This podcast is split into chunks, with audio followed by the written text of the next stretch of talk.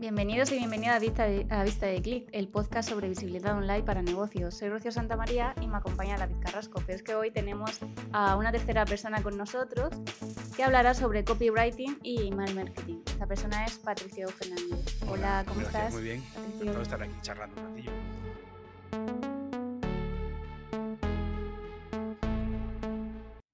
Genial, muchas gracias por, por venir y aceptar nuestra invitación.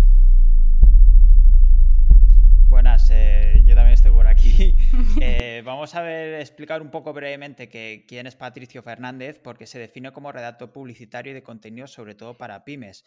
es un copywriter enfocado sobre todo a B2B, especializado en SaaS e industria. Lleva ya 10 años dándole a la tecla y vende hasta en su página sobre mí, aunque realmente no sabemos cuál es su película favorita. Eh, vive cerca de Vigo, pero lo podéis encontrar por internet concretamente en prodescopy.com. Bienvenido, Patricio. ¿Todo, correcto? Muy bien. Perfecto. Pues vamos a empezar a aprender un poquito eh, sobre copywriting y, bueno, antes de nada, si nos puedes decir un poquito qué beneficios nos trae el copy para un negocio, ¿vale? Online. Eh, el beneficio final central es, el definitivo es buscar la venta, ¿no? Crear, hacer que los negocios vendan más. Eh, eh, por medio de, digamos, textos que pero, ayudan a los negocios a expresar mejor su propuesta de valor, enmarcarse mejor al tipo de cliente al que se dirigen, etc. Al final es una, una redacción de textos que está estratégicamente pensada con diferentes capas de, digamos, de, análisis y de trabajo para que sean más persuasivos y las empresas, los negocios puedan, puedan vender más. ¿no? Eh, en definitiva, es una, una, sección que va, juega entre el marketing y las ventas, eh, una disciplina que juega entre esos dos campos para al final conseguir eso, conseguir, conseguir ventas. Hay un copy que es más creativo, más propio de la agencia, que es el que hace bueno, las campañas que podemos ver en publicidad, en televisión, las grandes ideas y cosas así, es lo que se llama un copy creativo, copywriting creativo. Y el que hago yo, o el que hacemos la mayoría de los freelance que nos dedicamos a esto, es un copy de respuesta directa, se llama, que es de, enfocado para conseguir acciones específicas a la hora de leer o, en, digamos, en un contexto de una campaña de marketing. Es algo más, más directo y más enfocado a conseguir resultados. Ese es el gran beneficio. O sea que eso eso de que el propio cliente redacte los textos, como que no. Eh, a ver, em, si no sabe, no conviene. Porque lo que suele ocurrir es que para algo nos contratan es para arreglar desaguisados o mejorar resultados que no se están consiguiendo.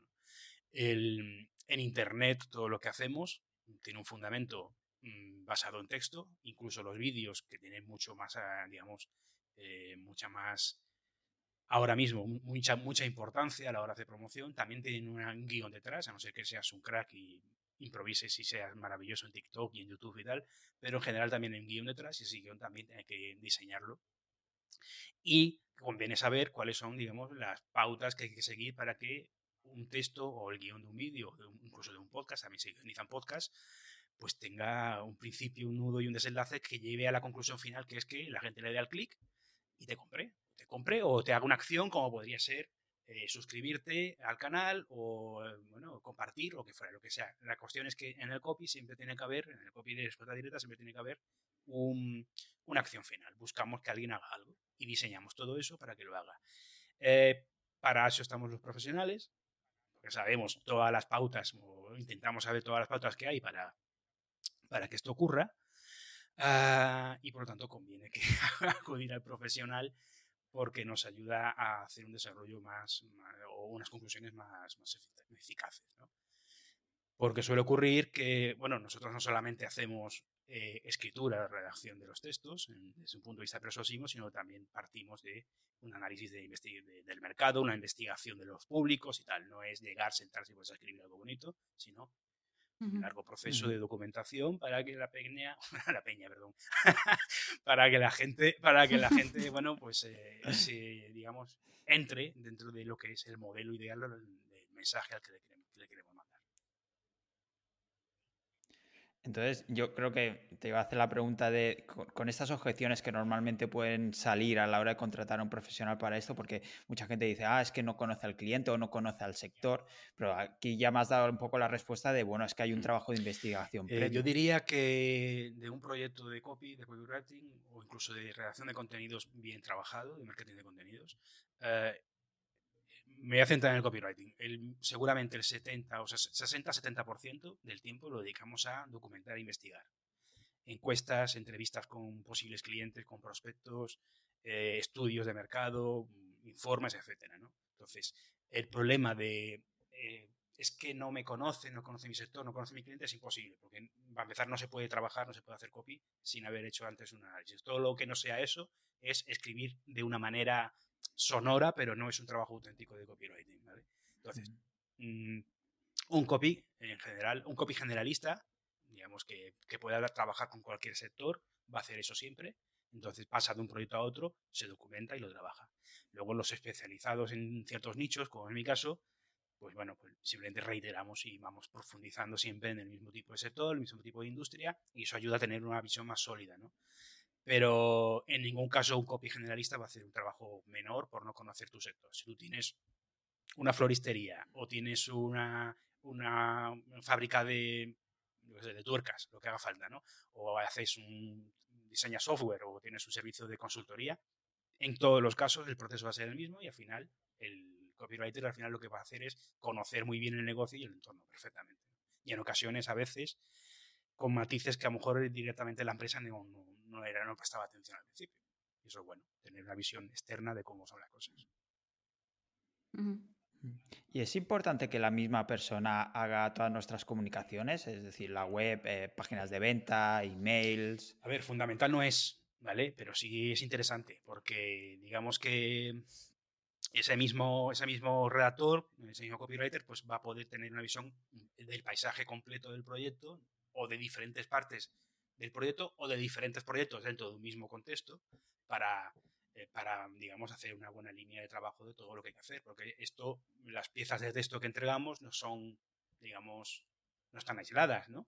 Eh, una web está enmarcada de un contexto de marca, de imagen de marca, de branding, o, o, una landing page, una carta de venta con, dentro de una landing, pues está enmarcada dentro de una web que tiene su contexto, o, como vamos a hablar ahora, email marketing, los emails que mandamos están dentro de relacionados con la web o relacionados con una de suscripción o llevan a una carta de ventas muy concreta o vienen de una suscripción de anuncios en Facebook. Entonces, todas esas piezas o esas partes las podría hacer gente diferente, pero lo ideal es que la misma persona o el mismo equipo entren a saco y vean todo, ¿no?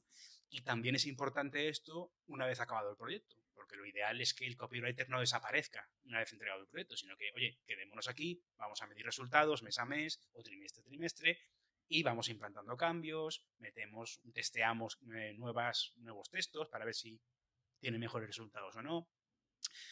Todo eso lo pueden hacer diferentes personas. Perfectamente lo podrían hacer, pero lo, como digo, lo suyo luego ahí es que una sola persona o un solo equipo se encargue de todo. Mm. Perfecto.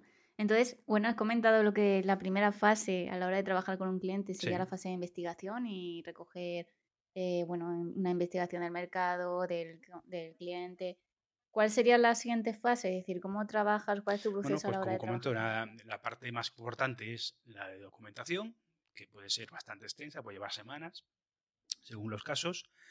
Ah, y a partir de ahí, pues nada, se planta. Tengo aquí todo este, todo este mare magnum de cosas, de datos, de notas, de no sé qué, pues ¿qué hago? Pues creo una especie de, informes o unas conclusiones que servirán, digamos, como decimientos para crear la estrategia, ¿no? A partir de aquí, ¿qué es lo que hay que hacer, no? Pues eh, con estos detalles averiguo que la persona a la que nos dirigimos es de esta manera, de tal otra, el mercado tiene estas características. Con toda esta información, pues eh, se toman decisiones estratégicas que luego se reflejan en el texto que digamos que lo que se ve al final en el texto es simplemente la última capa, ¿no? el, digamos, el resultado, pero detrás de todo eso hay diferentes capas de decisiones de desde cuál es la intención final o cómo a, eh, en qué orden se dicen las cosas, qué hay que dejar fuera y qué hay que dejar dentro, etcétera, etcétera, etcétera.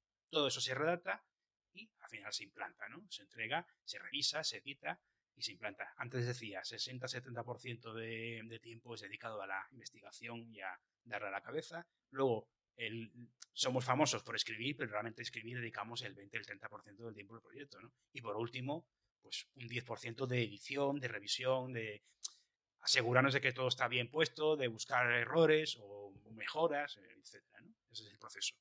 Y lo ideal, como digo, es pues pasar a una postproducción después que es controlar las métricas, que controlar que todo funcione, ¿no? Y que y que y buscar también cómo se cómo mejorarlo, porque yo me puedo equivocar o a lo mejor no acertar del todo y decir, yo creo que esta es la mejor decisión que podemos tener para, para una carta de ventas o para un email, pero luego, oye, vamos a probar, a lo mejor merece la pena probar a hacer, a lo mejor me estoy confundiendo, no es del todo adecuado esto o, o convendría meter otra cosa, ¿no? Pues se prueba y eso, sería lo ideal, ¿no? Entonces, investigación, eh, estrategia y redacción, eh, maquetación, edición y publicación y por último los cuatro pasos sería lo ideal, una revisión o un testeo continuo, ¿no? Eso sería lo ideal.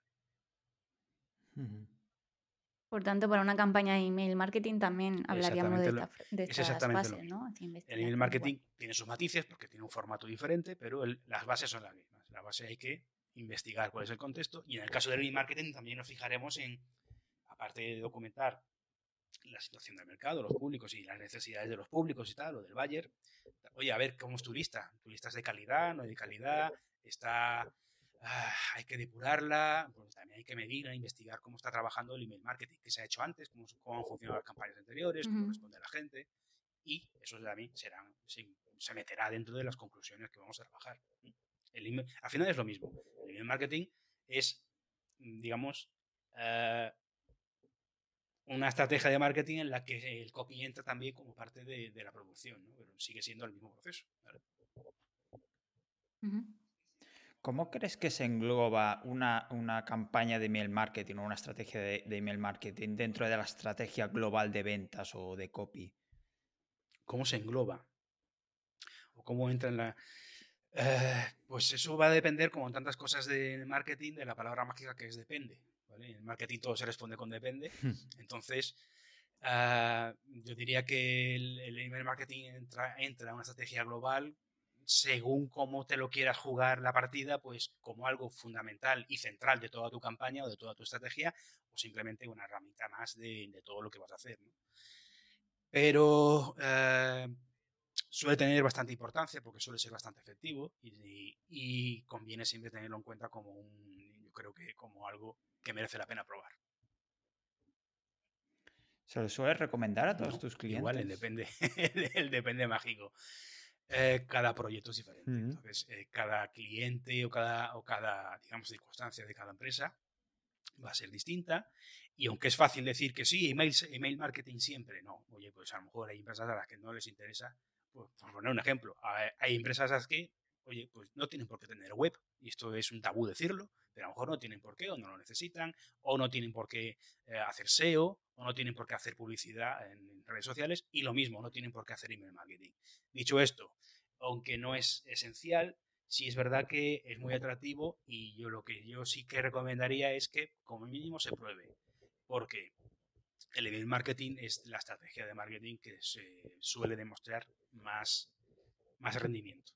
Según donde mires las estadísticas, Uh, se suele decir que entre 30 o 40, 45 dólares o euros de retorno por cada euro invertido en producción. O sea, tú haces una campaña de marketing, inviertes, pues nada, un euro en herramientas, en, en, tiempo de trabajo o en, en, profesionales y se supone, en la media suele estar entre 30, 35 o 40 euros de vuelta. O sea que merece la pena. Y al mismo tiempo es una de las disciplinas de, digamos, de marketing, una estrategia de marketing que en realidad es de las más sencillas e inmediatas de aplicar. Oye, mmm, configuras la herramienta de envío masivo de, de emails, eh, escribes, pruebas, tampoco es una cosa que es asequible a casi cualquier empresa, incluso las pequeñas. Cualquiera puede enviar un pequeño boletín semanal mm. a sus clientes, cualquiera puede enviar eh, ofertas especiales o, o, mantener en contacto con, sí, con charla, charla directa por medio del email. Y es muy efectivo porque porque básicamente lo que permite, a diferencia del resto de casi todas las eh, disciplinas de marketing o estrategias de marketing, lo que te permite es mantener un contacto directo y personal con la gente. Entonces eso, eso es explosivo. ¿no? Entonces, todas deberían tener Depende de los casos, hay que analizarlo y eso es lo sensato que hay que decir, ¿vale? No siempre conviene o no siempre te interesa. Pero yo creo que siempre, debido a la relación de costes-beneficios, merece la pena pensárselo bien y al menos probar. No pierdes nada y no duele, o sea que eh, merece la pena. Mm. ¿Es por esta rentabilidad que se suele decir que el dinero está en la lista? Eh, es que eh, no es por la rentabilidad, es que sin lista no puedes hacer email marketing. Email marketing es un sistema de automatización de envío masivo eh, de emails. ¿no? Una campaña de emailing requiere, por un lado, una herramienta para hacerlo, eh, un gesto como puede ser eh, MailChimp o ActiveCampaign o MailerLite o cualquiera de eso, y requiere alguien a quien mandarse lo que es la lista. Si no tienes lista, no puedes hacer esto. No es, no, no es un contacto directo uno a uno, eso sería pues, un contacto comercial, que es diferente a un email marketing, digamos, en, esencia. ¿no? Entonces, ¿el dinero está en la lista? Sí, porque cuanto más grande sea la lista, más opciones tienes de promocionar y al final de vender. Y cuanto a mayor calidad tenga la lista, porque no es lo mismo que sea muy grande que que sea, perdón, que que sea ah, de calidad, no es lo mismo, pero bueno, cuanto más grande mejor y con, cuanto más trabajada esté, más fácil va a ser que te, que te hagan caso en la promoción, que se comuniquen contigo y al final que te compren, ¿no? Esa es la idea. Entonces, sí, el dinero está en la lista. No hay otra, no hay otra opción, no hay otra manera. Sin lista no hay, sin lista no hay email. No hay paraíso, ¿no? Al final, ¿el objetivo final es vender o hay otros objetivos o hay pasos previos a vender? El objetivo final es vender. Pero digamos que lo que, lo que buscamos con el email marketing es llegar a vender, pero el beneficio del email marketing, de las campañas de mailing, es que nos permiten explotar, digamos, eh, una manera diferente de hacer las cosas en marketing, que es básicamente eh, relación, calentar a la gente con una relación directa más, más fluida, más constante. No depende de que la gente te encuentre en Internet, sino que tú entras directamente en su bandeja de entrada. Hay una relación, puedes crear, puedes crear eh, digamos, tienes suficientes impactos a la persona constantemente, 5, 6, 10, 30, 100, los que haga falta, eh, para que te conozcan, para construir marca, imagen. Entonces todo eso se va acumulando, esa inercia se acumula, al final ocurra algo. También depende del tipo de emailing que se haga, ¿no? No es lo mismo una newsletter informativa que una campaña de venta a saco, ¿no? Como se puede hacer a veces. Pero el objetivo final, al final, lo que hacemos siempre es queremos que la gente compre, pero eh, no es como otros sistemas de, digamos, de, marketing o de venta, sino que este, los beneficios o, el objetivo que tiene el email marketing es crear, crear relaciones. Mantener templada relación o simularlas, porque también es cierto que eh, al ser envíos masivos, enviamos a toda la lista o a parte de la lista, simulamos que hay una mm. relación directa, aunque realmente hasta que no responden no, no suele haberla, ¿no? Pero bueno, ya entendéis que hay un poco de... Em, ese es el juego, ¿no? Crear la simulación o, eh, o, la sensación de que estamos hablando directamente a la persona. Y has dejado algunas pinceladas ya, pero email marketing tenemos muchos tipos de emails diferentes, ¿no? por ejemplo, newsletters, eh, emails automatizados, correos transaccionales también. ¿Qué, tenemos que tener en cuenta? O también podría preguntarte, ¿qué debe o puede comunicar una empresa? Eh, ¿Qué debe o puede comunicar una empresa? Yo creo que cualquier cosa que sea relevante para el, lector objetivo final. Eso es, es la cuestión. Y o cualquier cosa que sea relevante para crear una buena imagen de marca. Porque, como digo, el email marketing no solamente es eh, exclusivamente para crear eh, un impulso de venta o de compra, sino también es para crear un contexto y una que te suene la persona, que te suene la marca y, eh, y por lo tanto, con esos dos objetivos, o venta, o venta absoluta, directa, o, crear un entorno, es lo que donde la marca o la empresa debería enfocarse a comunicar. Hay cosas que no hay que comunicar y otras que sí. Y para cada uno de los tipos de comunicaciones o necesidades del momento, pues habrá un tipo de email u otro, ¿no? Has mencionado los newsletters, por ejemplo, los boletines, pues eh, para quien no lo sepa, pues esos son esas, esos emails que, que, te manda la empresa, la tienda a la que compraste o, o lo que contrataste, el servicio que contrataste, pues cada semana, cada 15 días o cada mes o cada año, según cada cual, te mandan un email con información sobre novedades, sobre noticias, etcétera, y te van educando. Eso es una newsletter. Mm. Eso es un boletín pero también hay emails eh, que son que en principio estaban menos enfocados a directamente a un marketing real, como son los mm, transaccionales, que son, oye, pues cosas como el email de agradecimiento por vender, por comprar, el email de agradecimiento por, por suscribirte, cosas así, que son más como cosas que ocurren automáticamente en cuanto haces algo, cuando compras, pues te llega un email, pero nosotros lo aprovechamos, los copywriters lo aprovechamos, porque, oye, ya que hay ahí una comunicación, aprovechémosla para eh, meter ahí algo, más, más trabajado para que funcione y haya una mejor relación, ¿no? Entonces, newsletters, uh, emails de ese tipo transaccionales, luego hay emails específicos para una campaña de venta, pues a lo mejor 5, 10, 15, 30 correos dedicados a convencerte, pum, pum, pum, pum, para que al final compres en un momento determinado. O también emails concretos para circunstancias específicas, ¿no? Eh, oye, un email para reactivar una lista, perdón, una lista que esté muy fosilizada, muy anticuada, muy inmovilizada, ¿no?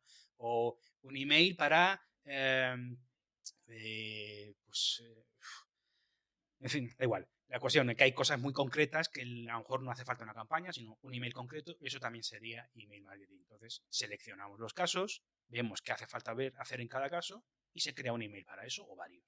Entonces, hay múltiples, yo diría que hay múltiples eh, y tipos de emails, uno por cada, por cada acción que queremos hacer, ¿no? Con nombre y apellido, ¿no? Email de cancelación, email de no sé qué, email de gracias, email de recuperar cuenta, lo que haga falta. Entonces se hace algo, se puede hacer algo. En unos mucho enfoque en marca y, marketing y otros más enfoque en venta directa. Lo que sí que es cierto es que parece que tenemos las bandejas de entrada que echan fuego porque recibimos muchísimos emails. No sé si has notado cierto resurgir del email eh, marketing. Lo fácil sería decir que sí. Pero yo creo que hay que tener en cuenta que cuando hablamos la gente de marketing, decimos que hay mucho email marketing, pero también es que estamos dentro de una burbuja. Hay que tener en cuenta que a lo mejor desde fuera de nuestra burbuja la gente no percibe, solo percibe todo spam, ¿vale? No, no percibe que haya un resurgir o interés. Yo sí creo que se está hablando más del email marketing, más que hace un tiempo, pero, como decía antes, tenemos poca perspectiva eh, temporal. Entonces, ten en cuenta que eh, puede dar la impresión de que se vende, se hace mucho email marketing, de hecho, se hace, se compra, se contrata y tal, pero yo no sabría decirte si ha habido ahora mismo un disparo con respecto a hace 10 o 15 años mm, y ahora. Yo creo que cualquiera que diga que sí, que está disparado el email marketing, yo creo que hay que matizarlo, ¿vale? Eh, también hay que tener en cuenta eh, que yo diría que el 90 o el 95% de los copywriters freelance que hay ahora mismo tiene una trayectoria profesional de dos o tres años como mucho. Entonces, en realidad, no hay una profundidad suficiente como para decir, puedo comparar con cómo yo trabajaba hace diez años. No, ¿vale? Nadie tiene eso y yo creo que para hablar del resurgir del email marketing, primero habría que reunir a, varios, hacer una encuesta entre bastante gente para ver cómo está influyendo eso en, en la, digamos, en, en el trabajo de cada uno y también ver cuál es la especialización de cada uno. No es mi caso, yo no estoy especializado 100% en email marketing, es uno de mis servicios, pero habrá copywriters que sí hacen casi mm. exclusivamente email marketing y ellos sí te van a decir que es todo email marketing. Porque lo típico, cuando uno tiene un martillo, todos son clavos. Entonces, eh, es lo que suele ocurrir.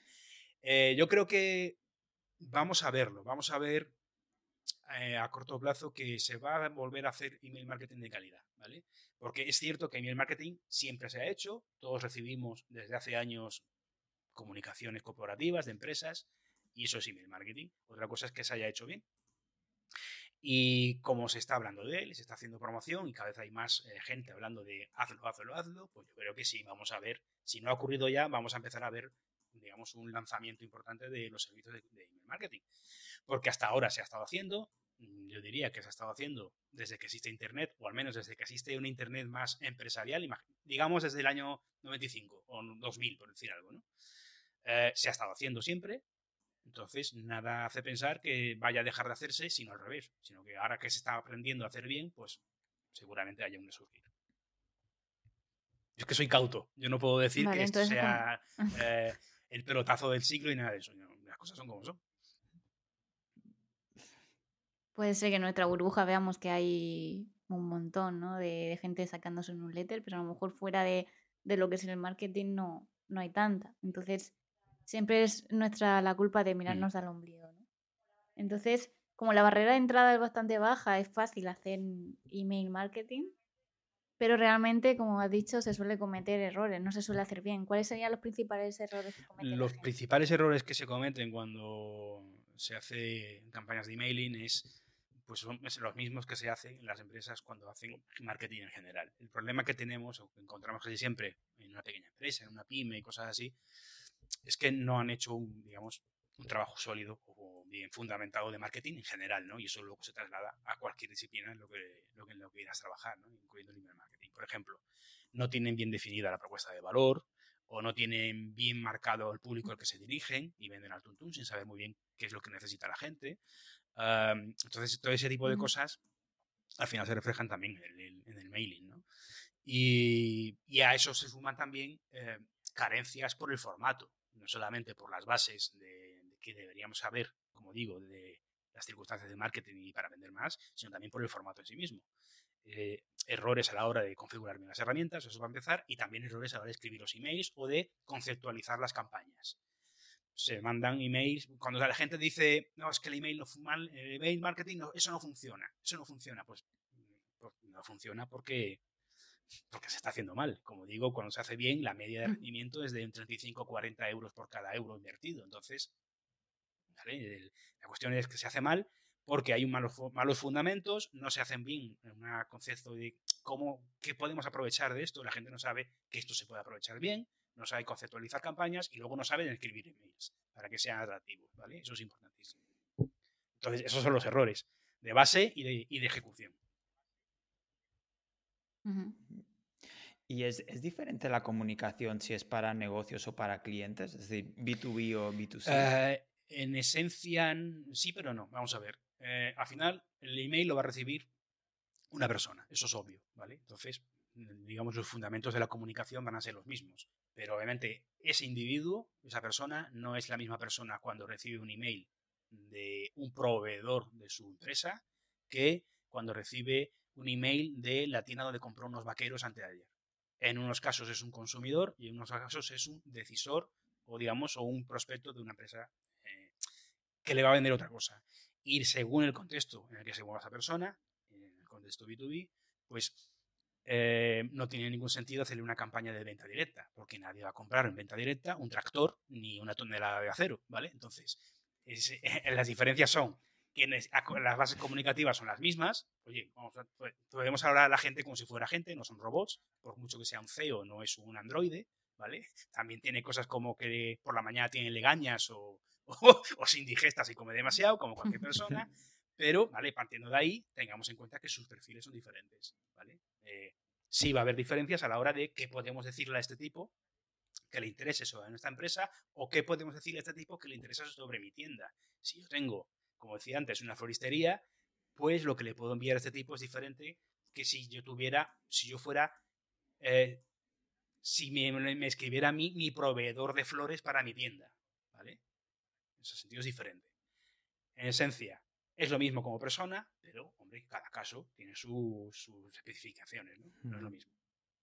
En B2B es distinto.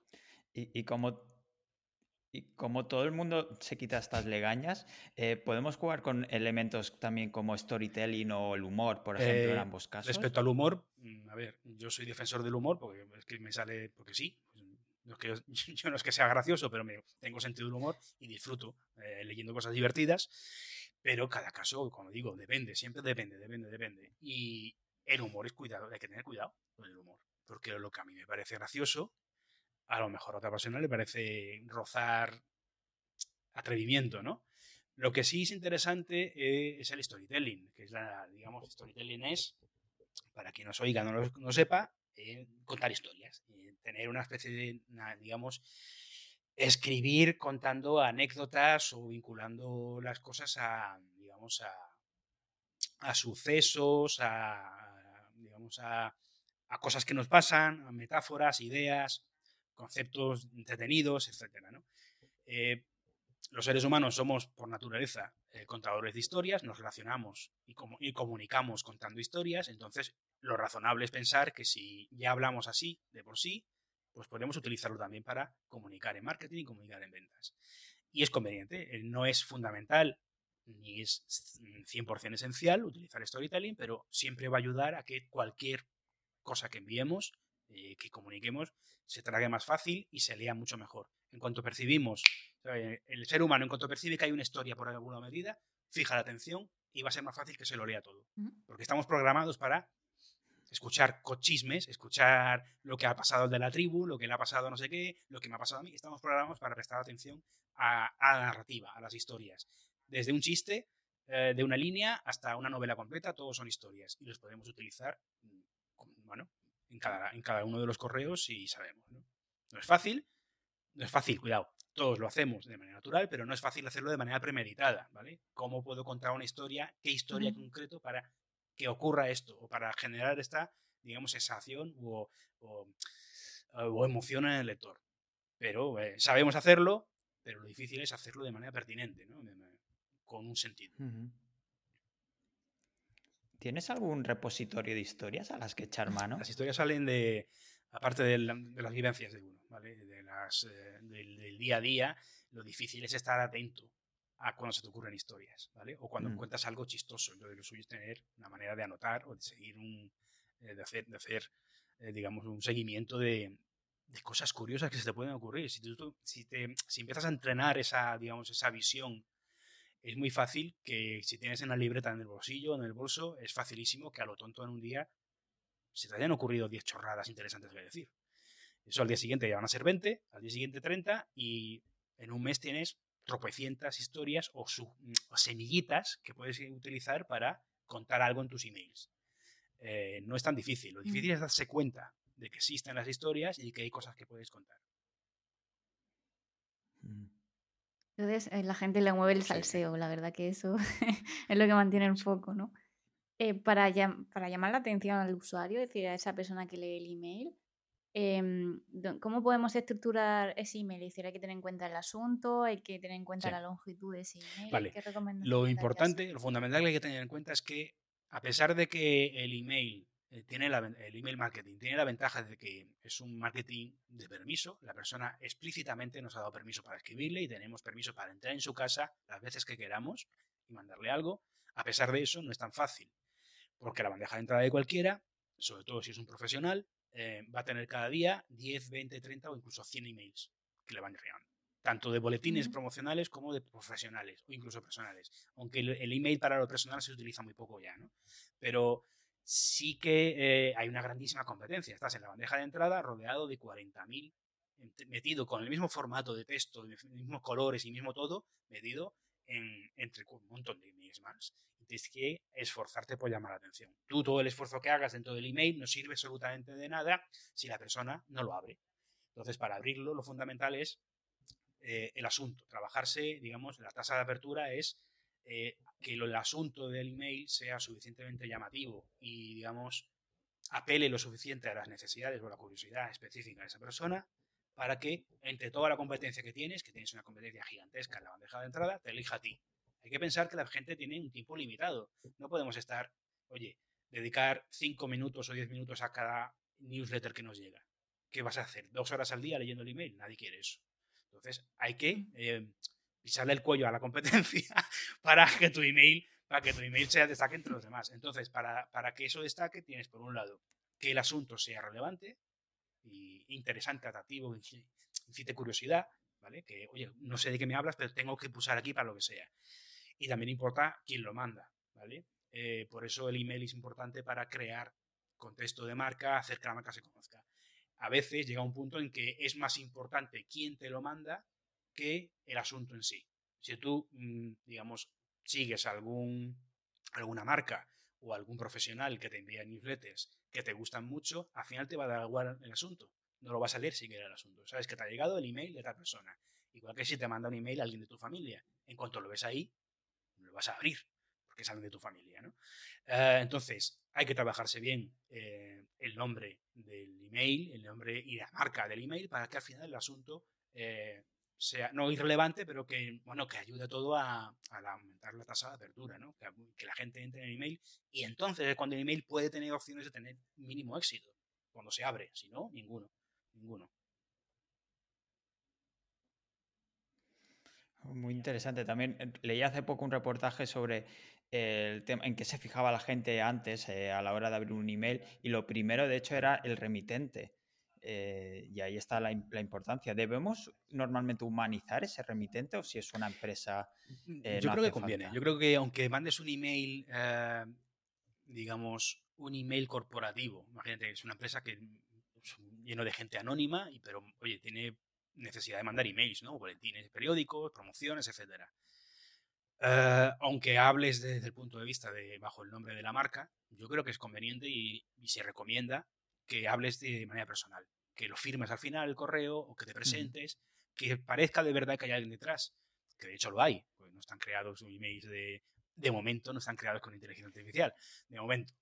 Pero la idea es que parezca que es una persona de verdad, que te habla de verdad y que se comunica contigo. Entonces, oye, firma el email ah, y asegúrate de que si vas a responder, pues, al email, porque los emails se pueden responder, no olvidemos que esto es parte de una conversación, que, la, que procuramos que la gente responda,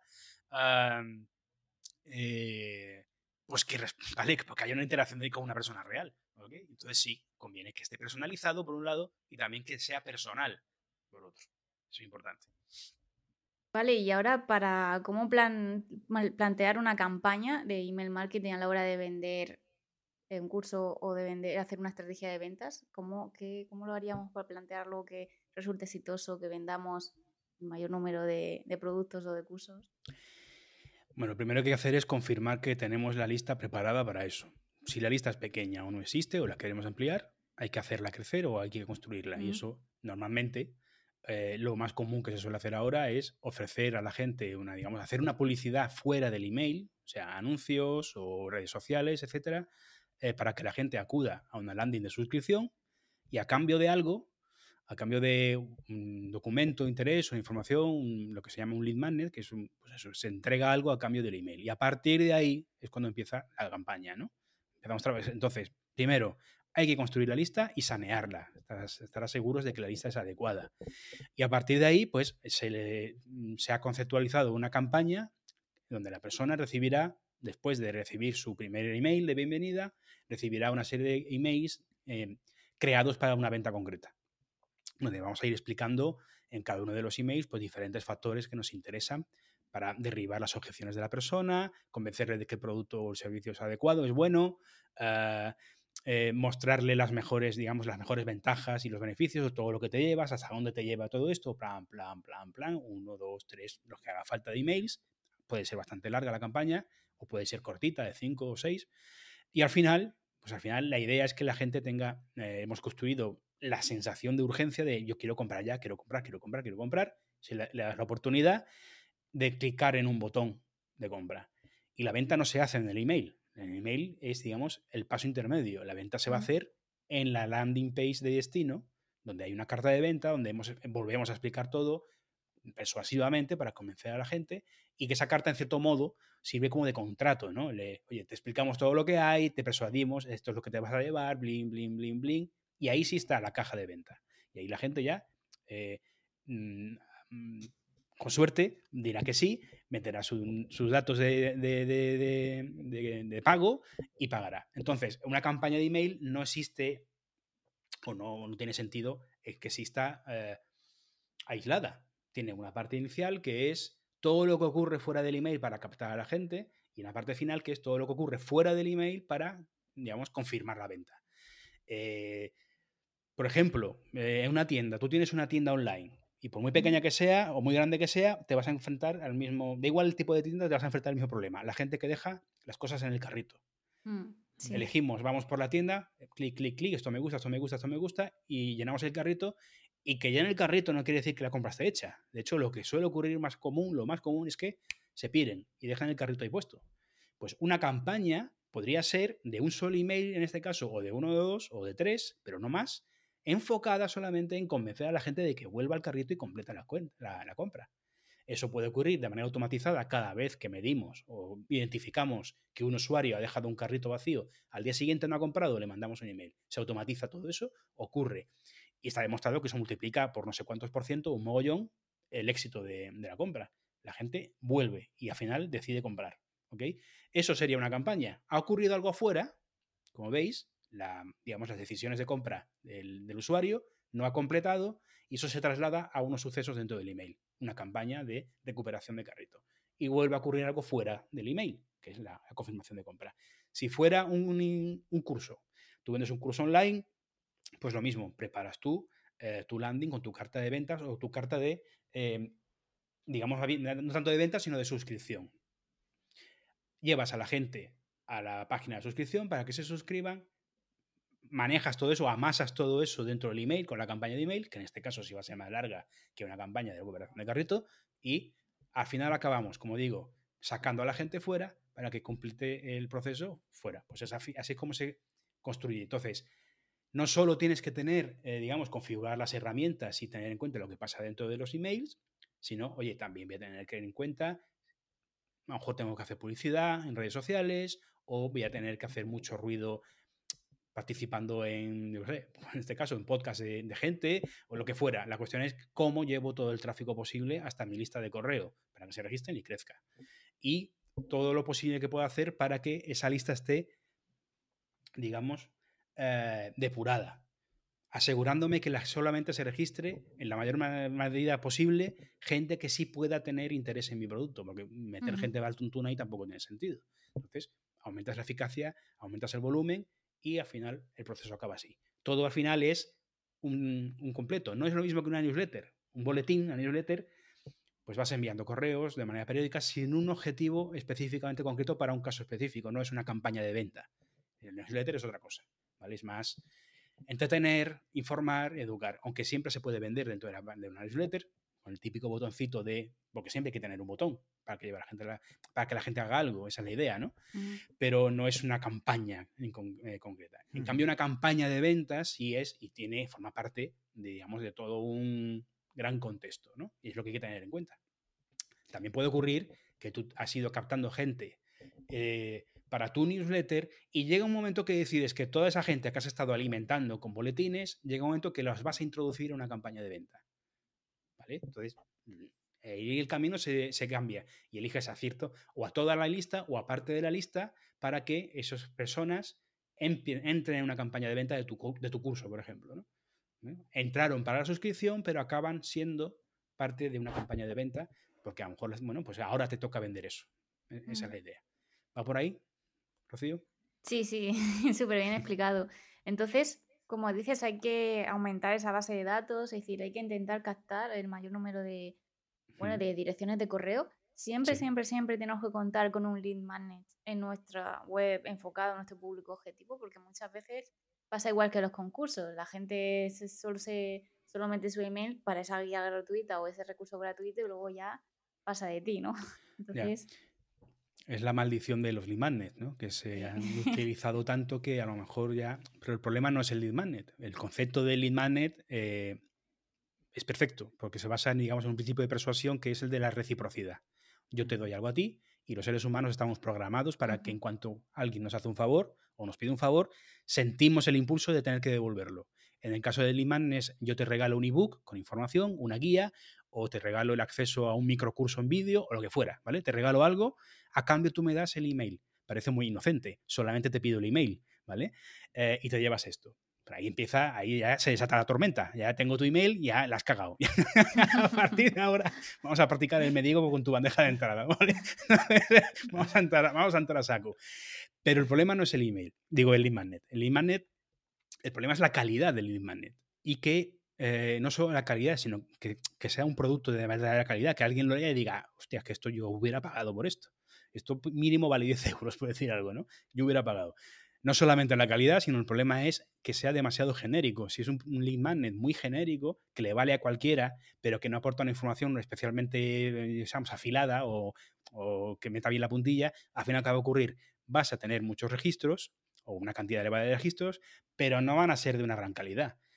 Eh, ¿Cuál ha sido el problema? ¿El lead magnet o el contexto? Es posible que no hayas trabajado bien el mensaje de tu marca, qué es lo que aportas o por qué interesa. O es posible que tu lead magnet apele a un tipo de público demasiado generalista. Tú a lo mejor lo que quieres es crear un lead magnet para gente muy, muy concreta, eh, con un nivel de, digamos, de calorcito por dentro bastante elevado. ¿no? Cuanto más fría está la gente, menos te va a comprar y cuanto más caliente, más, eh, más, te va, más se va a acercar a la compra esa calentura pues está relacionada con que ofrezcas lo adecuado a la persona adecuada en el momento adecuado. Ellos tienen que verse identificados en la oportunidad de, de pillar tu lead magnet o pillar tu producto. Si ha sido a un público muy frío o muy genérico, tu lista de correo se va a llenar, tu base de datos se va a llenar de gente que no, ¿sabes? Que seguramente al final no te van a comprar o te va a costar muchísimo más convencerlos, ¿vale? Eh, lead magnet sí o no, no siempre hace falta. Hay veces que hay marcas que simplemente por la existencia ya pues tienen suficiente nombre, tienen suficiente empaque, ah, o quieres diferenciarte de gente que hace lo mismo, pues no ofreces nada. Simplemente, oye, mm, o a lo mejor la oferta propia es el propio email. Mando boletines de tanta calidad que solamente por eso deberías suscribirte. No, no tengo por qué regalarte nada, ¿vale? la newsletter puede ser el producto en sí mismo, a cambio del email. Como veis, hay un montón de juegos diferentes que se pueden hacer para, ah, para que esto tenga éxito, pero siempre se basa en que tengas muy claro a quién te diriges y qué propuesta le estás haciendo, cuál es la propuesta de valor de lo que le das. Eh, entonces, lead magnet, ¿sí o no? Pues depende del caso, casi siempre sí, casi siempre tiene sentido. Genial. Y dentro de una campaña de, de venta, ¿tenemos que buscar una acción en cada email? Sí. Sí, rotundo. Eh, digamos que eh, el email, eh, sin, en el copywriting, si no hay una acción, si no pedimos que la gente haga algo, está, algo, algo no, no, funciona. Por un lado, mm, si no hay acciones dentro del email, no podemos realmente medir qué está pasando, si tiene éxito o no. Porque, bueno, digamos que agarramos el, digamos, las acciones, las acciones que pedimos se pueden medir, ¿no? Oye, cuánta gente ha dado clic, cuánta gente se ha abierto el, email, cuánta gente ha dado clic, todo eso se mide, ¿no? Todo eso se puede ver. Pero por otro lado, desde el punto de vista de, que tenga sentido eh, la, venta, lo fundamental es que haya alguna forma de CTA, aunque sea simplemente responde a este email. Eso ya es un CTA, ¿vale? Para que haya algo tiene que pasar. Otra cosa es que a lo mejor de alguna manera decidas que cada email forma parte, digamos, de un conjunto más hermético, donde a lo mejor en cada email, esto ya es bastante raro, cada email no tenga un CTA, pero lo que estás haciendo es calentando mucho a la gente para que reciban el siguiente email con mucho interés. Entonces no es tanto pedirles algo como ver el email como un capítulo dentro de una novela, ¿no? Y que quieran leer más, quieran leer más, quieran leer más, y, nos pedir, y finalmente la venta es cuando se la pides al final. El último botón, si hay ahí un clic que dar. Pero en general, casi siempre, casi siempre, lo importante es que haya una acción que, cometer. ¿para, ¿Para qué si no calentamos a la gente? Para que ocurra algo, ¿no? Si no, si no las calentamos, no. O las calentamos para que no tengan salida, a la gente hay que darle una salida, una manera de reaccionar a lo que le provocamos. Si no, ¿para qué hacemos esto? Calentar pana es tontería, ¿no? Y pana es tontería, efectivamente. ¿Y, cómo podemos medir el éxito de nuestra campaña? Mm, no sé si tasa de apertura, clics, ventas directas. Mm, pues mm, primero comparando con los objetivos que hayamos marcado, eso va a empezar. Y ya en concreto, en cuestión de, digamos, de, cómo están funcionando los emails, en una campaña de, email, de, mailing, primero, eh, nos tenemos que fijar en métricas como la entregabilidad, aunque eso no tan depende tanto, no depende tanto del copywriter, pero bueno, la entregabilidad es una cuestión técnica de que a lo mejor mandas emails pero no aparecen en ninguna bandeja. O aparecen directamente en la bandeja de spam. Hay un problema, hay un rebote ahí. Eh, hay una cuestión técnica ahí que hace que eh, lo que estés enviando no, no, llegue a su destino. Puede ocurrir, siempre ocurre, de manera un porcentaje pequeñito. Si ocurre demasiado, hay que plantearse si hay algún problema técnico. Y luego ya entramos en la parte ya más de copy, que es la tasa de apertura, que es la cantidad de, digamos, de, de gente que entra en el email, se mide, oye, ¿lo han leído o no lo han leído? La tasa de apertura mide si se lee o no. Para eso, como hablábamos antes, el asunto y el remitente tienen que ser lo suficientemente interesantes como para que la gente abra, ¿vale? Entonces ya, primer paso está dado. El asunto es muy importante. Si no se abre, si no se abre el email, aquí no va a pasar nada. No vas a vender nada absolutamente. Y luego está la tasa de clic. Como hemos dicho, dentro del email tiene que haber algún elemento accionable, un botón, un enlace, lo que sea, eh, preferentemente solo uno, no diversificar mucho, el, bueno, es una cuestión de, cosas de copy, pero vamos, por no, por centrar a la gente a que haga lo que queremos, una acción ni nada más. Pues oye, medimos, ¿cuánta gente ha hecho clic? ¿Cuánta gente eh, está participando? ¿no? ¿Cuánta gente, si poca gente hace clic, si entra mucha gente, puede haber una buena tasa de apertura, pero si entra poca gente, si hace poca gente clic, es que tu copy, el copy de tu email, pues es soso, no incita, no, no, no tengo por qué darle clic a esto, ¿vale? Eso es un problema. Entonces, hay, hay un freno que hay que arreglar, ¿vale? Hay que medir por qué está fallando eso. Luego también podemos ver, pues la tasa de conversión sería ver, ver todo lo que ocurre en relación a objetivos concretos que hemos puesto, ¿vale? Eh, que ocurra algo específico que hemos medido, cuánto se está cumpliendo esto.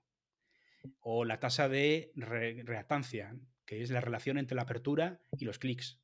No tanto los clics con respecto a todo, sino los clics en cuanto a gente que abre. De todos los que abren, hay bastantes clics. Eso quiere decir que hay un buen vínculo entre la gente, entre el lector y la marca, ¿no? Hay una buena relación. Abren y encima clican, ¿vale? Hablen y no clican, a lo mejor han abierto por curiosidad, pero no has dado lo que querías. Pero abren y clican, eso es una tasa, una relación que funciona muy bien, ¿vale? Em, y ese tipo, de, ese tipo de elementos son los que hay que tener en cuenta para medir la calidad de, la campaña, ¿no? de que está funcionando. Lo ideal, por supuesto, es poder coger una lista y decir, oye, vamos a segmentar. Tengo una lista, vamos a decir, 10.000, una lista de 10.000 personas.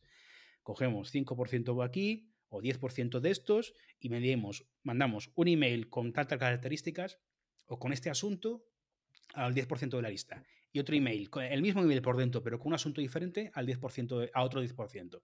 Y vamos midiendo qué es lo que funciona mejor para, oye, lo que aprendemos, aplicarlo en la siguiente ocasión. ¿Vale? Lo mismo. Eh, del tanto que aprendieron, eh, abrieron, vamos a mandar un email, o da igual, 5% de la lista va a ser eh, con este tipo de clic dentro del copy, este tipo de copy para este tipo de acción, y otro con otro diferente. El objetivo final siempre va a ser el mismo, pero buscamos maneras de mejorarlo. Si no testeamos, al final estamos. Si no testeamos, ni siquiera hace falta que, nos miremos, que nos fijemos en las métricas, porque si no las vamos a utilizar para nada, eh, pues es una cosa que te quitas. pero conviene mirarlas, porque si no, ¿para qué? Últimamente está dando errores las métricas, ¿no? El tema, por ejemplo, de tasa de apertura. Perdona, Rocío, ¿puedes subir un poquito? que no te digo bien. Perdón, yo creo que aquí mejor la tasa de apertura.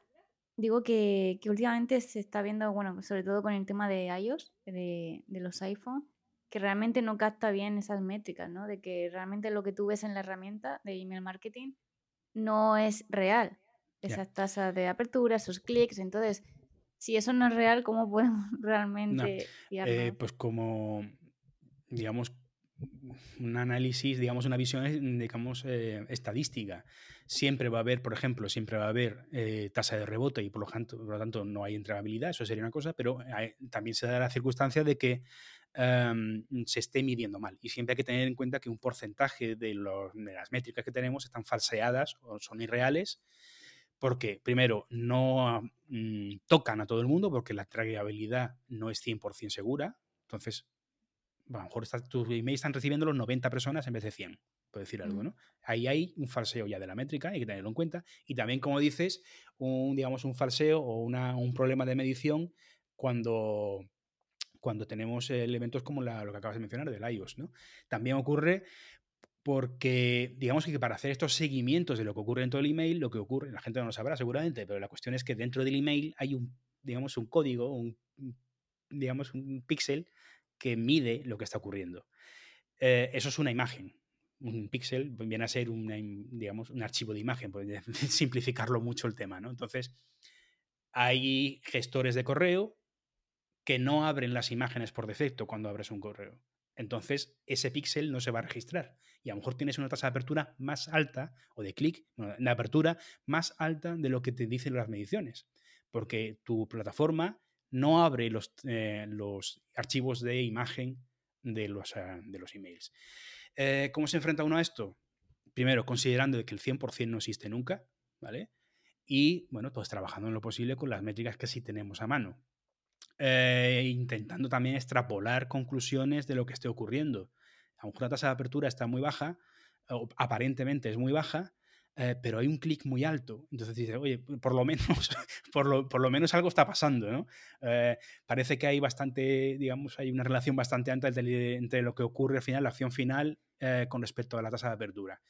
¿Merece la pena practicar la tasa de apertura? Siempre. Vamos a buscarla, ¿no? Vamos a buscar un, aumento. Pero claro, en definitiva, nunca es 100% seguro y hay que tenerlo como base, ¿no? Y las mediciones de las conclusiones no siempre van a ser 100% exactas. También es verdad que puede ser que, oye, tampoco afecte tanto un 1, un 2, un 5% a las tasas finales, ¿no?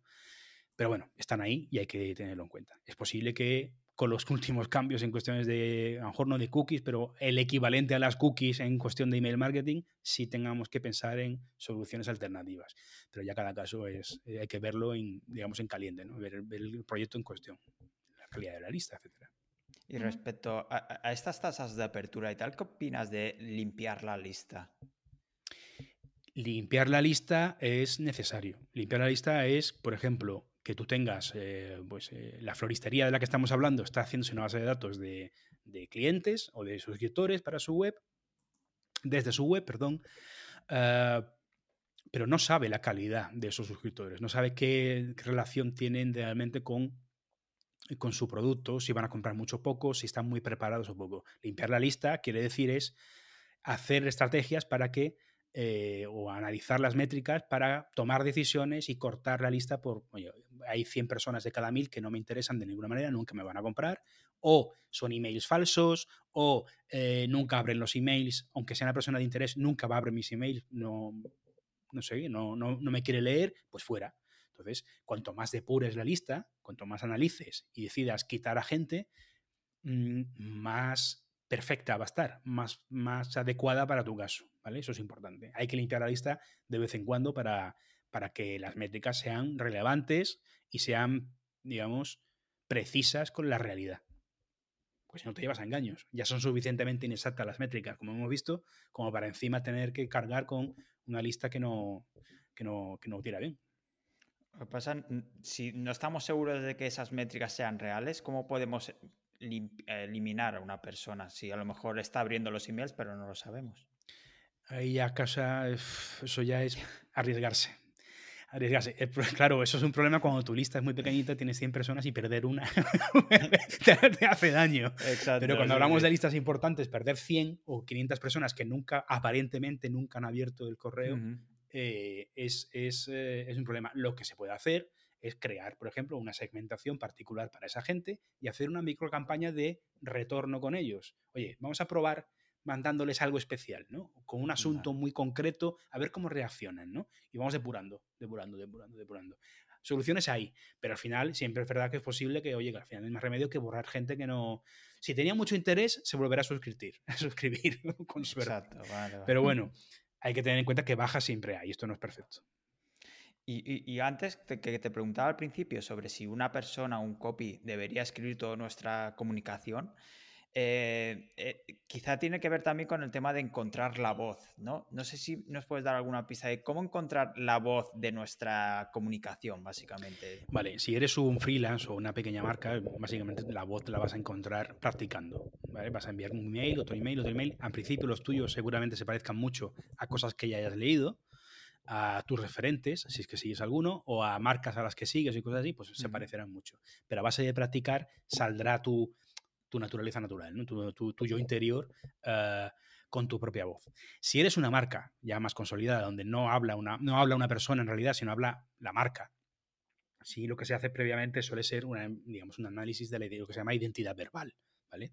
Que es, digamos, medir y, digamos, decidir cómo tiene que hablar esta marca.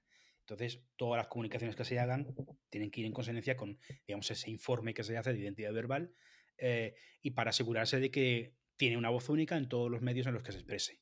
Eh, que si es muy seria, muy formal, muy chistosa, que si escribe mm, un complejo sencillo, que si utiliza tal vocabulario o tal otro, si tiene tics propios de la marca, expresarlos de qué manera, ¿no? En el texto. Entonces, si eres una tienda o un negocio pequeñito o un freelance o un profesional, simplemente hazlo, eh, exprésate como, como te vaya saliendo y ahí irás cogiendo la soltura, pero si es una marca, obviamente hay que hacer una cosa más inteligente que es analizar cuál es la, identidad verbal de la marca y cómo relacionarla bien con el público que te diriges. Supongo que tienes que conciliar también con si tienes redes sociales, por ejemplo, qué tipo de comunicación estás utilizando. Por completo, lo ideal es que todas las comunicaciones que hagas, sean por email, en, en, tu propia web o en redes sociales, tengan el mismo tono, el mismo estilo, ¿no? Para crear coherencia. Todo esto refuerza la marca y se hace más sólida y, te ayuda a tener mejor, mejor impacto. Genial. Y ya para ir acabando, el tema de personalizar los emails, es decir, con el nombre, el comando ese de, bueno, la variable de fname, Eh, ¿Hasta qué punto es importante? Eso se, hacía mucho, luego se estandariza de no se dirige a ningún a nadie en concreto. ¿Es importante? ¿Cómo se debe hacer? ¿Qué recomiendas? Eh, la personalización siempre es importante, ¿vale? Los, eh, recibimos mejor los impactos de algo que nos habla a nosotros mismos. Yo ahora mismo te digo, digo tu nombre y de pronto vas a hacer así, te vas a sentir interpelada de manera inmediata. O escuchas tu nombre en la calle, vas a girarte porque sí, ¿vale? Eso es el nivel básico de personalización. El, todo lo que está relacionado con lo que a ti te afecta eh, va a tener tu atención de inmediato. Eso es así. Sí, a mí cuando, escucho guapo, yo también me giro. Efectivamente, eso es lo, que suele, ocurrirte por la calle también. ¿Vale?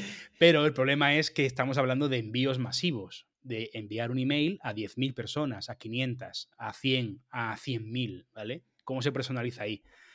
Ya es más difícil. La personalización que se ha hecho hasta ahora muy básica es poner el FNAME, eh, digamos el comando de nombre, en los emails, pero el problema que había con eso es que la gente a lo mejor se ha registrado con un nombre falso o mm. se ha registrado con un nombre con una falta de ortografía o algo así.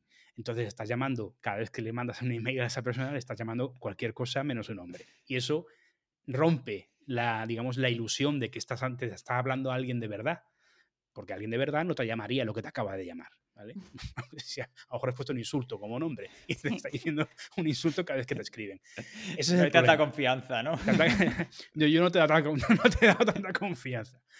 Ese es el problema. Por eso mucha gente dice, no, no hay que pedir el nombre en los emails para para no cometer esos errores. Pero eso va a depender del caso. Si tú a lo mejor eres un tipo muy serio, una empresa muy seria, que va a buscar un lead magnet muy importante eh, o una relación comercial con un proveedor importante, te vas a asegurar de que tu nombre sea adecuado y esté bien escrito en, el, la, esta de, en, el, formulario, en el cajetín del formulario. pero en definitiva, la cuestión es, eh, quitándolo del nombre, ¿cómo personalizar los emails? Hmm.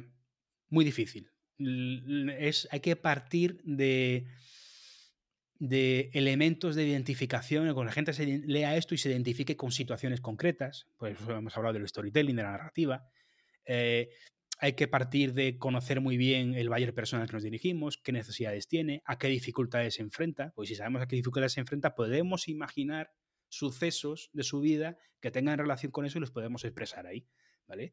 Y en definitiva, pues eso, ir buscando eh, soluciones con las que la persona se sienta identificada, aunque no sea 100% directamente, no es una carta personal, si diga, este tío, esta tía mm, que me escribe, mm, parece que sabe de, lo que me pasa a mí, ¿vale? Y en cuanto yo me veo identificado con todo esto y digo, esta persona va a tener mi atención, va a tener mi atención porque está hablando de algo que me da en la patata a mí.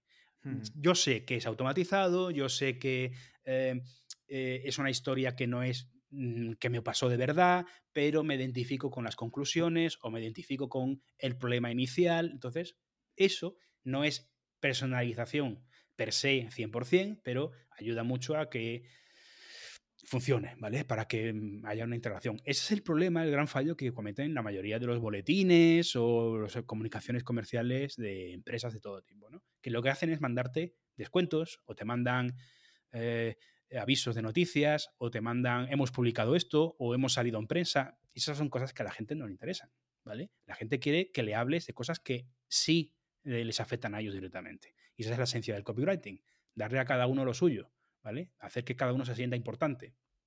Y por tanto, la personalización es importante y evitar esos emails que luego son los que llevan a que la gente diga el email marketing no funciona. Hombre, si te dedicas a mandar cada semana un 5% de descuento, pues tampoco no estás haciendo nada a favor de tu marca ni nada a favor realmente del cliente. Y en cuanto a los nombres, por acabar el tema de la personalización, no sé si me pasa a mí, porque también vivimos en esta burbuja, como comentábamos antes, pero es que a mí me chirría mucho. Cuando estoy leyendo un email y tal, por sí, porque no sé qué, David, tal, no sé qué, me canta muchísimo. No sé si a vosotros os pasa también. Sí. Eh, me pasa porque sé, quiero decir, yo sé lo que está pasando ahí, ¿vale? sé lo que está pasando ahí. Pero sí es cierto que en un texto eh, de ese tipo, cuando el mejor el nombre no está puesto arriba en el hola eh, David o hola Rocío, si el nombre está puesto por medio, de pronto la vista hace fum, ¿vale? Ahí por lo mínimo ha conseguido el efecto de llamar tu atención. Si es verdad que es difícil que suene natural. Al fin y al cabo, esto es un email, no estamos hablando por teléfono. No es tan conversacional como nos gustaría. Yo a mejor hablo ahora y digo, sí, mira, David, porque ese David que digo yo ahora te suena natural. Pero dentro de un mm. email, bueno, pues no siempre. Eso es simplemente coger soltura y buscar las vueltas para que quede bien y no forzarlo. Eh, eh, normalmente, todos identificamos normalmente que en un correo no es normal que nos digan nuestro nombre tres veces, porque es que sabemos que no es así. Si fuera una conversación, incluso en una conversación eh, de tú a tú, es raro que directamente salga el nombre. Cuando sales por algo y lo vemos natural, pero no vamos diciendo el nombre de la otra persona constantemente. ¿no? A lo mejor en toda una tarde no has dicho el nombre de tus amigos, ya estás reunido con ellos y no lo has dicho nunca, ¿vale? Eh, porque no hace falta. Y en el email no hay que forzarlo porque queda raro, como dice, queda ortopédico y llama la atención. Y si llama la atención, el problema es que nos saca de la experiencia y entonces ya se pierde el efecto que buscamos con el copy, ¿vale? Que es, digamos, meternos dentro, que sentirnos dentro de un flujo de comunicación y que no rechine nada. Si rechina es un peligro. Pero si te fijas, si alguna vez te fijas, esos emails que incluyen tu nombre eh, en medio del texto, de pronto han captado tu atención. O sea, el nombre para ti es algo que es como un láser. Por eso funciona. El problema, es que el problema es que suene forzado, obviamente. No sé si era del Carnegie que decía, ¿no? Que la, palabra más importante para una persona es su nombre. Correcto, del Carnegie en el libro este que tiene este nombre tan curioso, cómo hacer amigos y no, ¿cómo es? ¿Cómo hacer amigos? Uh, bueno, es un nombre que suena mucho autoayuda, pero el, libro, el libro está muy bien y tiene mucha verdad. Y ahí dice que el nombre es la palabra más dulce que, podemos escuchar, ¿no? Y mm. creo que, no me acuerdo muy bien, pero creo que dedica un capítulo entero a cómo eso puede ayudarte a, tener una relación buena con alguien al hablar. Acordarte de su nombre ya de por sí es importante. Exacto, sí, sí. Y ya para ir acabando la última pregunta, y creo que me voy a comer un depende como una catedral, es ¿cada cuánto tenemos que enviar un email? Eh, estás en lo cierto, te lo vas a comer. Genial. Hay gente que defiende que a diario sí o sí, hay gente que le parece demasiado, y hay gente que, mm, obviamente, y todos tenemos en común opinar que, por lo menos, oye, eh, si lo vas a hacer, que no sea una vez al año. La idea de todo esto eh, en los emails, estamos hablando en este caso en concreto de las newsletters, que son los boletines informativos, son boletines que mandas para informar, para entretener a la gente. Eh, en este caso concreto eh, hay disparidad de opiniones, pero bueno, yo creo que si lo vas a hacer, no sea menos de una vez cada 15 días, porque la idea de todo esto, de los newsletters, es mantener a la gente consciente de que existes, contarle, alimentarle, darle, entretenerle, que se acuerde de ti siempre y cuando surja la necesidad, quien vaya a comprarte se acuerde de ti, ¿vale? Diga, mm, necesito esto. Bueno, tengo aquí a esta persona que me mandaba un correo cada dos semanas, eh, voy a preguntar. Esta es la solución, ¿vale? Esa es la idea, mantener a la gente constantemente consciente de que existes. Para algunos, esto significa mandarle un correo diario. En casos extremos, incluso más de un correo diario, dos o tres, hay casos extremos, me parece una burrada. A mí personalmente yo, yo me daría de baja de eso como, como lector. Eh, y luego ya, oye, cada tres días o cada semana, cada 15 días, pero más allá de eso, más allá de una vez al mes, eh, no sé, no, para eso no lo hagas, ¿vale? No, no tiene sentido. Genial. Pues, Jo, ha sido un gustazo tenerte aquí y sobre todo todo lo que has compartido y con un lenguaje súper claro. Yo creo que la gente lo ha entendido súper bien. Entonces, yo creo que sí, la verdad que sí. Muchísimas gracias. Y ahora pues toca el momento spam, es decir, dónde te podemos encontrar, redes sociales, web, para que si hay alguien que se ha quedado con una duda, te pregunte directamente y también si alguien quiere preguntarte por tus servicios. Pues nada, pues eh, soy Patricio Fernández y con ese nombre me podéis encontrar en el LinkedIn sin problema y en mi web es prodestcopy.com. Prodest, P-R-O-D-E-S-T, copy.com. Eh, aunque bueno, supongo que pondréis un enlace por algún lado, pero para facilitar. En la descripción lo pondremos sin problema. A cualquier duda que tengáis, incluso por Twitter, cualquier duda que tengáis, pues, me, pues que me escriban sin compromiso. Perfecto, pues sí, Patricio, muchas gracias por venir. Eh, dejaremos los enlaces para contactarte en las notas del episodio y a los demás, pues acordaos de que podéis dejarnos comentarios, podéis hacernos las preguntas que consideréis y no olvidáis darle algún like, suscribir, suscribiros y volveremos el próximo martes con un capítulo más. Muchas gracias, Patricio, muchas gracias, Rocío. Gracias a vosotros. Gracias. Y gracias a los demás. Nos vemos el próximo martes. Hasta luego. Adiós. Chao.